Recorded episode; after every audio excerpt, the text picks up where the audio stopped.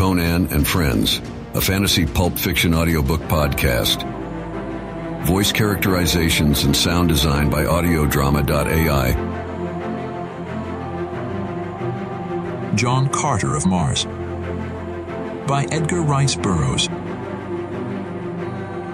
Episode 8 Book 1 A Princess of Mars. Chapter 22 I Find Dejah.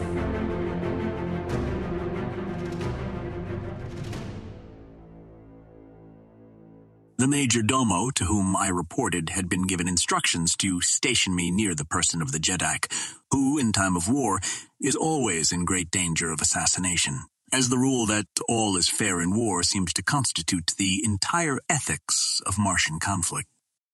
He therefore escorted me immediately to the apartment in which Than Kosis then was. The ruler was engaged in conversation with his son, Sab Than, and several courtiers of his household, and did not perceive my entrance. The walls of the apartment were completely hung with splendid tapestries which hid any windows or doors which may have pierced them. The room was lighted by imprisoned rays of sunshine held between the ceiling proper and what appeared to be a ground glass false ceiling a few inches below. My guide drew aside one of the tapestries, disclosing a passage which encircled the room between the hangings and the walls of the chamber. Within this passage I was to remain, he said, so long as Than Kosis was in the apartment. When he left, I was to follow. My only duty was to guard the ruler and keep out of sight as much as possible. I would be relieved after a period of four hours. The major domo then left me. The tapestries were of a strange weaving, which gave the appearance of heavy solidity from one side, but from my hiding place I could perceive all that took place within the room as readily as though there had been no curtain intervening. Scarcely had I gained my post than the tapestry at the opposite end of the chamber separated and four soldiers of the guard entered, surrounding a female figure. As they approached Than Kosis, the soldiers fell to either side and they're standing before the Jeddak and not ten feet from me, her beautiful face radiant with smiles, was Dejah Thoris. Sab Than, Prince of Zodanga, advanced to meet her, and hand in hand, they approached close to the Jeddak. Than Kosis looked up in surprise and, rising, saluted her. To what strange freak do I owe this visit from the Princess of Helium, who, two days ago, with rare consideration for my pride, assured me that she would prefer Tars Tarkas, the green Thark, to my son? Dejah Thoris only smiled the more, and with the roguish dimples playing at the corners of her mouth, she made answer. From the beginning of time upon Barsoom, it has been the prerogative of woman to change her mind as she listed, and to dissemble in matters concerning her heart. That you will forgive Than Kosis, as has your son. Two days ago, I was not sure of his love for me, but now I am, and I have come to beg of you to forget my rash words and to accept the assurance of the Princess of Helium that when the time comes, she will wed Sab Than, Prince of Zodanga, I am glad that you have so decided, replied Than Kosis. It is far from my desire to push war further against the people of Helium, and your promise shall be recorded, and a proclamation to my people issued forthwith. It were better, Than Kosis, interrupted Dejah Thoris, that the proclamation wait the ending of this war. It would look strange indeed to my people, and to yours were the Princess of Helium to give herself to her country's enemy in the midst of hostilities. Cannot the war be ended at once? spoke Sab Than. It requires but the word of Than Kosis to bring peace. Say it, my father, say the word that will hasten my happiness and end this unpopular strife. We shall see, replied Than Kosis, how the people of Helium take to peace.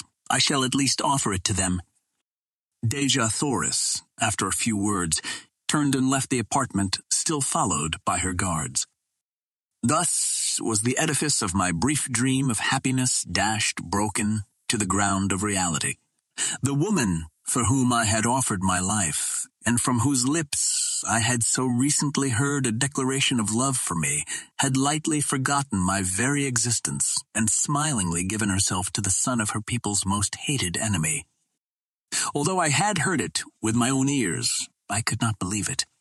I must search out her apartments and force her to repeat the cruel truth to me alone before I would be convinced, and so I deserted my post and hastened through the passage behind the tapestries toward the door by which she had left the chamber. Slipping quietly through this opening, I discovered a maze of winding corridors, branching and turning in every direction. Running rapidly down first one and then another of them, I soon became hopelessly lost, and was standing panting against a side wall when I heard voices near me. Apparently they were coming from the opposite side of the partition against which I leaned, and presently I made out the tones of Dejah Thoris. I could not hear the words, but I knew that I could not possibly be mistaken in the voice. Moving on a few steps, I discovered another passageway at the end of which lay a door. Walking boldly forward, I pushed into the room only to find myself in a small antechamber in which were the four guards who had accompanied her. One of them instantly arose and accosted me, asking the nature of my business. I am from Than Kosis, I replied, and wish to speak privately with Dejah Thoris, Princess of Helium. And your order? asked the fellow. I did not know what he meant, but replied that I was a member of the guard, and without waiting for a reply from him, I strode toward the opposite door of the antechamber, behind which I could hear Dejah Thoris conversing. But my entrance was not to be so easily accomplished.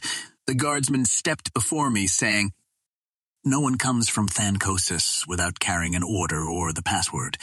You must give me one or the other before you may pass. The only order I require, my friend, to enter where I will, hangs at my side, I answered, tapping my longsword. Will you let me pass in peace or no? For reply, he whipped out his own sword, calling to the others to join him, and thus the four stood with drawn weapons, barring my further progress. You are not here by the order of Than Kosis, cried the one who had first addressed me, and not only shall you not enter the apartments of the Princess of Helium, but you shall go back to Than Kosis under guard to explain this unwarranted temerity. Throw down your sword. You cannot hope to overcome four of us, he added with a grim smile. My reply was a quick thrust, which left me but three antagonists, and I can assure you that they were worthy of my mettle. They had me backed against the wall in no time, fighting for my life. Slowly, I worked my way to a corner of the room where I could force them to come at me only one at a time, and thus we fought upward of twenty minutes. The clanging of steel on steel producing a veritable bedlam in the little room. The noise had brought Dejah Thoris to the door of her apartment, and there she stood throughout the conflict with Sola at her back peering over her shoulder. Her face was set and emotionless, and I knew that she did not recognize me, nor did Sola. Finally, a lucky cut brought down a second guardsman, and then, with only two opposing me, I changed my tactics and rushed them down after the fashion of my fighting that had won me many a victory. The third fell within ten seconds after the second, and the last lay dead upon the bloody floor a few moments later. They were brave men and noble fighters, and it grieved me that I had been forced to kill them, but I would have willingly depopulated all Barsoom could I have reached the side of my Dejah Thoris in no other way. Sheathing my bloody blade, I advanced toward my Martian princess, who still stood mutely gazing at me without sign of recognition. Who are you, Zodangan? she whispered. Another enemy to harass me in my misery. I am a friend, I answered, a once cherished friend. No friend of Helium's princess wears that medal, she replied, and yet the voice, I have heard it before. It is not, it cannot be, no, for he is dead. It is, though, my princess, none other than John Carter, I said. Do you not recognize, even through paint and strange metal, the heart of your chieftain? As I came close to her, she swayed toward me with outstretched hands, but as I reached to take her in my arms, she drew back with a shudder and a little moan of misery. Too late, too late, she grieved. Oh, my chieftain that was, and whom I thought dead, had you but returned one little hour before. But now it is too late, too late. What do you mean, Dejah Thoris? I cried. That you would not have promised yourself to the Zodangan prince had you known that I lived? Think you, John Carter, that I would give my heart to you yesterday and today to another? I thought that it lay buried with your ashes in the pits of Warhoon, and so today I have promised my body to another to save my people from the curse of a victorious Zodangian army. But I am not dead, my princess. I have come to claim you, and all Zodanga cannot prevent it. It is too late, John Carter. My promise is given, and on Barsoom that is final. The ceremonies which follow later are but meaningless formalities. They make the fact of marriage no more certain than does the funeral cortege of a Jeddak again place the seal of death upon him. I am as good as married, John Carter. No longer may you call me your princess. No longer are you my chieftain. I know but little of your customs here upon Barsoom Dejah Thoris, but I do know that I love you, and if you meant the last words you spoke to me that day as the hordes of Warhoon were charging down upon us, no other man shall ever claim you as his bride. You meant them then, my princess, and you mean them still. Say that it is true. I meant them, John Carter, she whispered. I cannot repeat them now, for I have given myself to another. Ah, if you had only known our ways, my friend, she continued, half to herself, the promise would have been yours long months ago, and you could have claimed me before all others. It might have meant the fall of Helium, but I would have given my empire for my Tharkian chief. Then aloud she said, Do you remember the night when you offended me? You called me your princess without having asked my hand of me, and then you boasted that you had fought for me. You did not know, and I should not have been offended. I see that now. But there was no one to tell you what I could not. That upon Barsoom there are two kinds of women in the cities of the red men, the one they fight for, that they may ask them in marriage. The other kind they fight for also, but never ask their hands. When a man has won a woman, he may address her as his princess, or in any of the several terms which signify possession. You had fought for me, but had never asked me in marriage, and so when you called me your princess, you see, she faltered. I was hurt, but even then, John Carter, I did not repulse you as I should have done, until you made it doubly worse by taunting me with having won me through combat.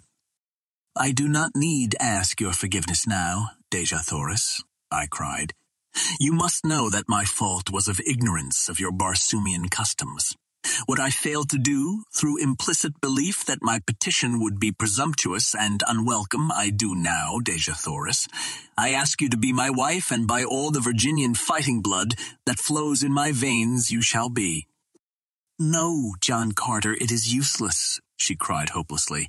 I may never be yours while Sab Than lives.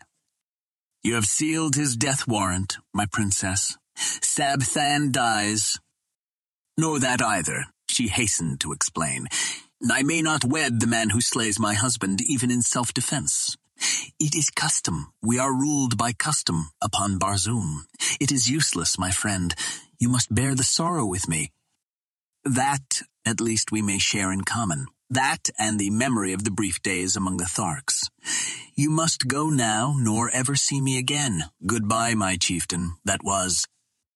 Disheartened and dejected, I withdrew from the room, but I was not entirely discouraged. Nor would I admit that Dejah Thoris was lost to me until the ceremony had actually been performed. As I wandered along the corridors, I was as absolutely lost in the mazes of winding passageways as I had been before I discovered Dejah Thoris's apartments.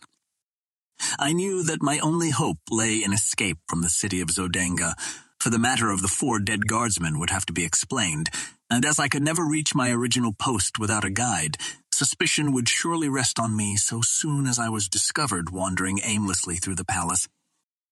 Presently, I came upon a spiral runway leading to a lower floor, and this I followed downward for several stories until I reached the doorway of a large apartment in which were a number of guardsmen.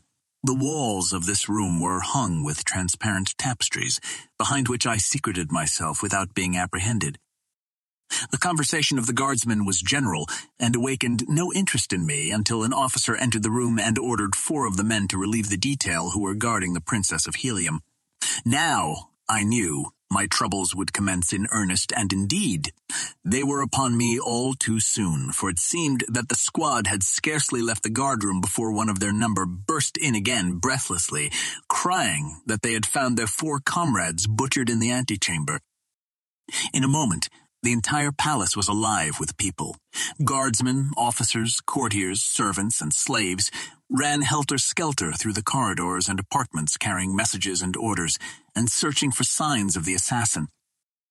This was my opportunity, and slim as it appeared, I grasped it, for as a number of soldiers came hurrying past my hiding place, I fell in behind them, and followed through the mazes of the palace until, in passing through a great hall, I saw the blessed light of day coming in through a series of larger windows.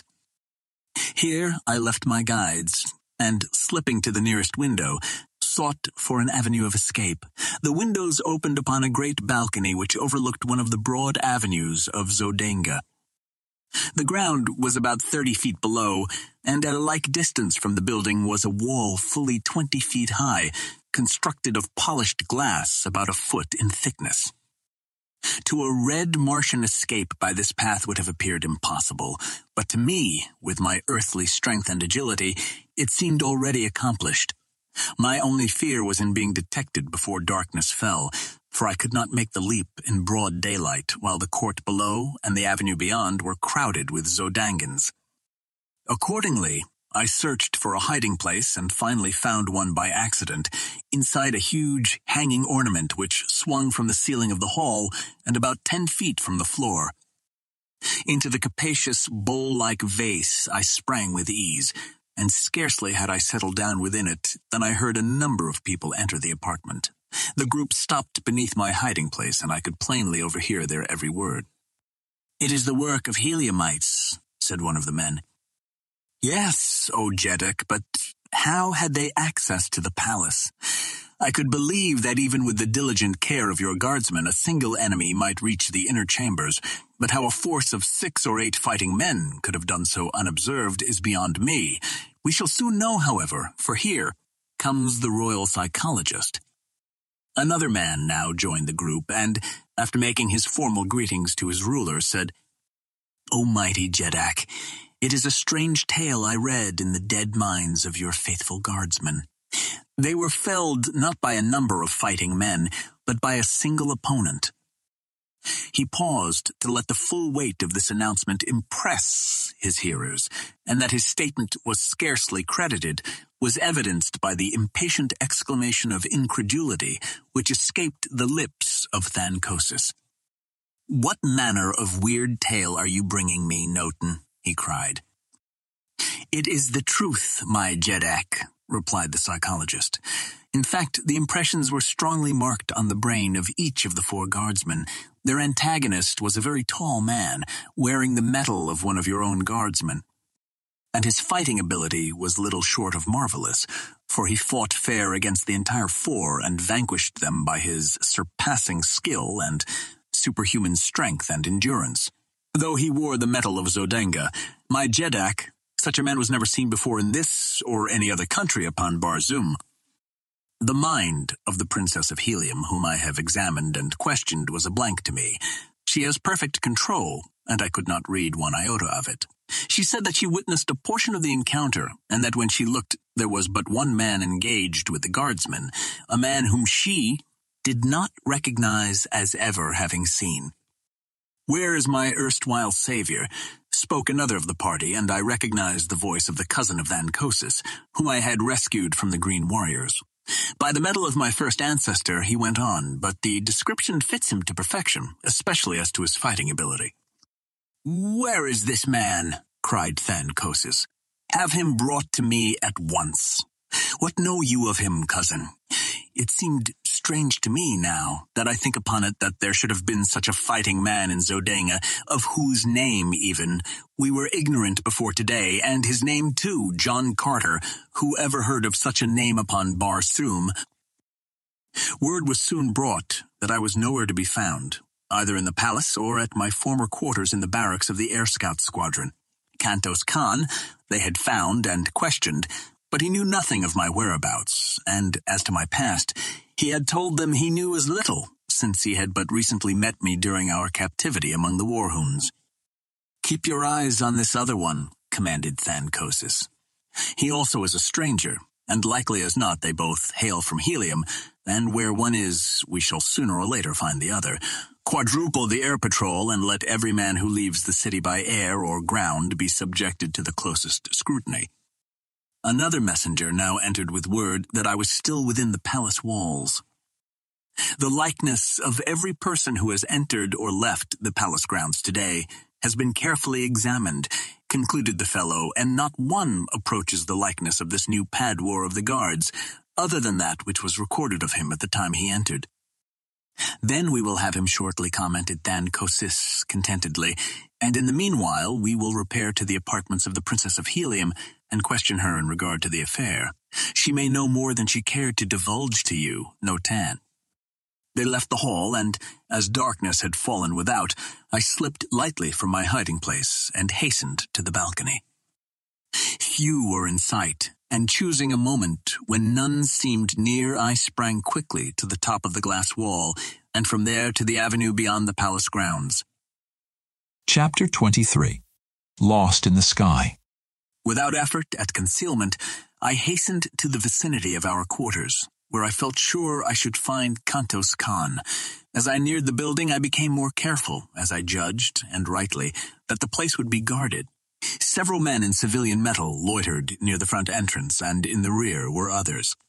My only means of reaching, unseen, the upper story where our apartments were situated was through an adjoining building, and after considerable maneuvering, I managed to attain the roof of a shop several doors away.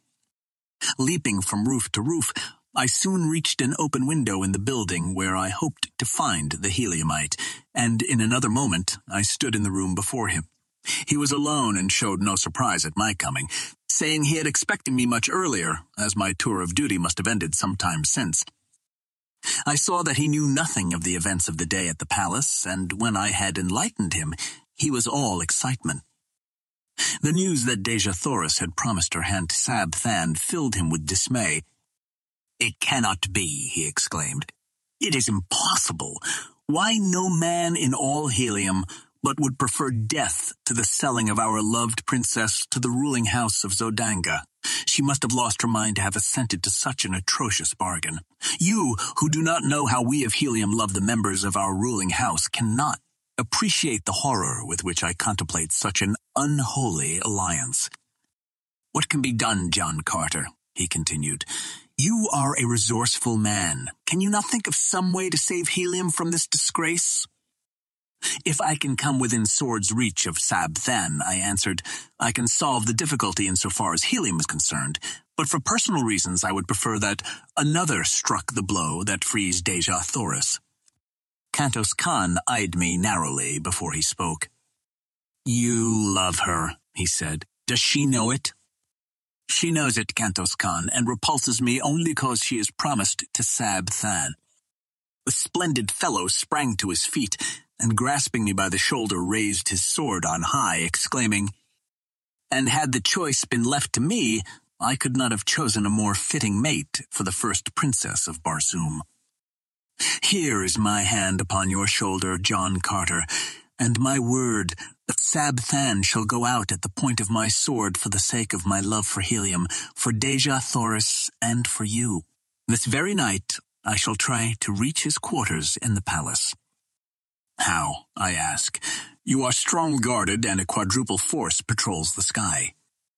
He bent his head in thought a moment, then raised it with an air of confidence. I only need to pass these guards and I can do it, he said at last. I know a secret entrance to the palace through the pinnacle of the highest tower.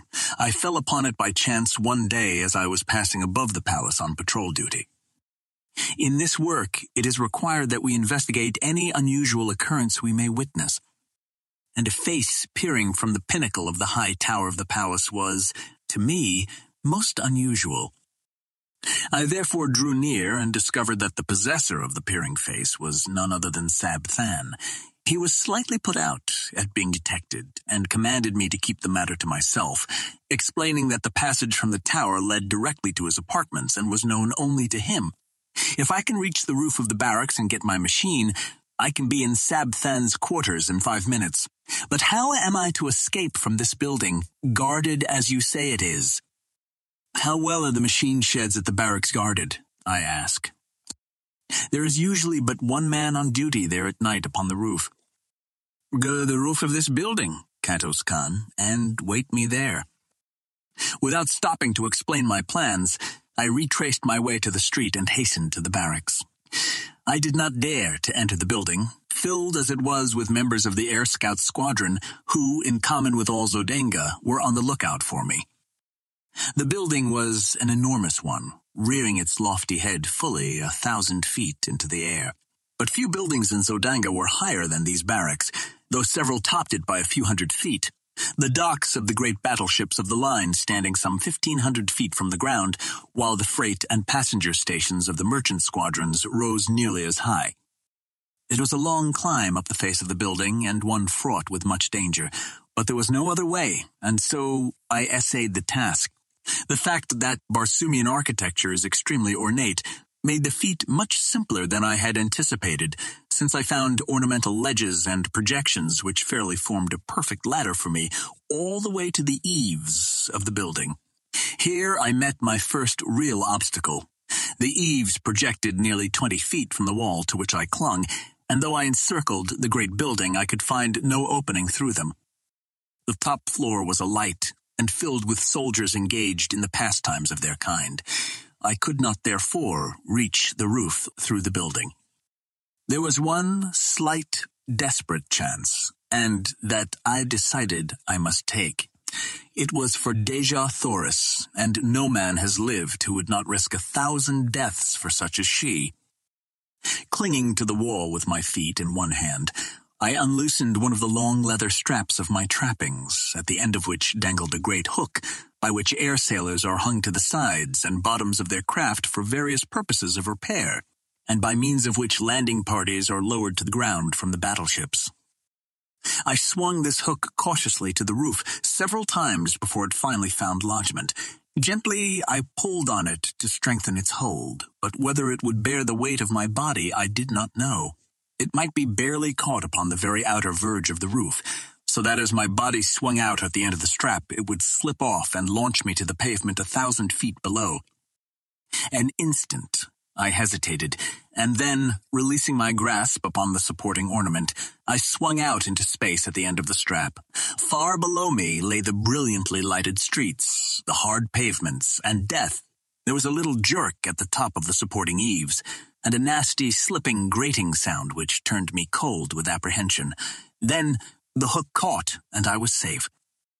Clambering quickly aloft, I grasped the edge of the eaves and drew myself to the surface of the roof above.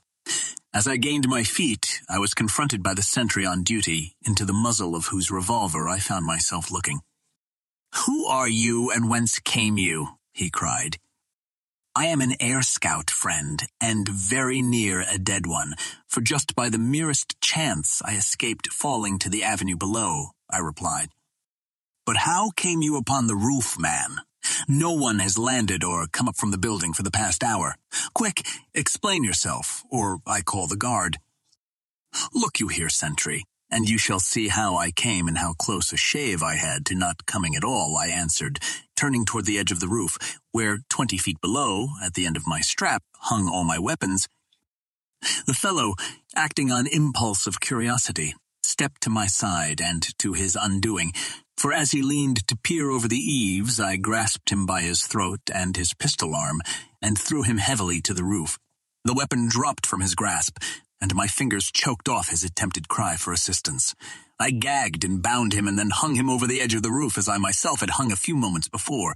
I knew it would be morning before he would be discovered, and I needed all the time that I could gain. Donning my trappings and weapons, I hastened to the sheds, and soon had out both my machine and Kantos Kan's. Making his fast behind mine, I started my engine, and skimming over the edge of the roof, I dove down into the streets of the city far below the plain, usually occupied by the air patrol. In less than a minute, I was settling safely upon the roof of our apartment beside the astonished Kantos Kan. I lost no time in explanation, but plunged immediately into a discussion of our plans for the immediate future. It was decided that I was to try to make Helium, while Kantos Kan was to enter the palace and dispatch Sab Than. If successful, he was then to follow me. He set my compass for me, a clever little device which will remain steadfastly fixed upon any given point on the surface of Barsoom, and bidding each other farewell, we rose together and sped in the direction of the palace, which lay in the route which I must take to reach Helium.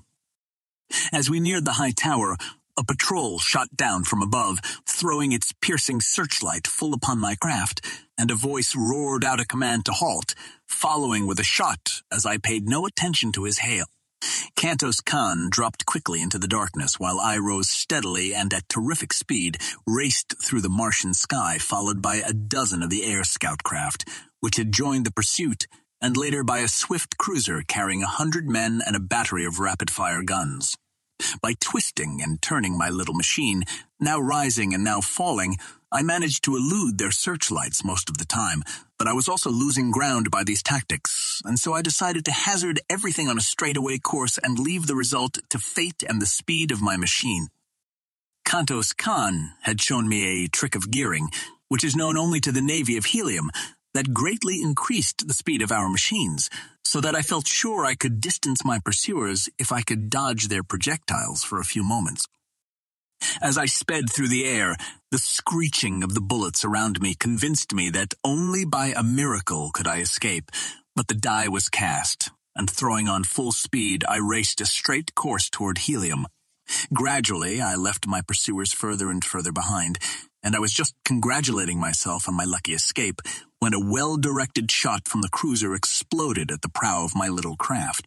The concussion nearly capsized her, and with a sickening plunge, she hurtled downward through the dark night. How far I fell before I regained control of the plane I do not know, but I must have been very close to the ground when I started to rise again, as I plainly heard the squealing of animals below me. Rising again, I scanned the heavens for my pursuers, and finally making out their lights far behind me, saw that they were landing, evidently in search of me. Not until their lights were no longer discernible did I venture to flash my little lamp upon my compass, and then I found to my consternation that a fragment of the projectile had utterly destroyed my only guide, as well as my speedometer. It was true I could follow the stars in the general direction of Helium, but without knowing the exact location of the city or the speed at which I was traveling, my chances for finding it were slim. Helium lies a thousand miles southwest of Zodanga, and with my compass intact, I should have made the trip barring accidents in between four and five hours. As it turned out, however, morning found me speeding over a vast expanse of Dead Sea bottom after nearly six hours of continuous flight at high speed. Presently, a great city showed below me, but it was not Helium, as that alone of all Barsoomian metropolises consists in two immense circular walled cities, about 75 miles apart, and would have been easily distinguishable from the altitude at which I was flying. Believing that I had come too far to the north and west, I turned back in a southeasterly direction, passing during the forenoon several other large cities, but none resembling the description which Kantos Kan had given me of Helium. In addition to the twin city formation of Helium, another distinguishing feature is the two immense towers, one of vivid scarlet rising nearly a mile into the air from the center of one of the cities, while the other of bright yellow and of the same height marks her sister. Thank you for listening. Conan and Friends is an In Shambles production.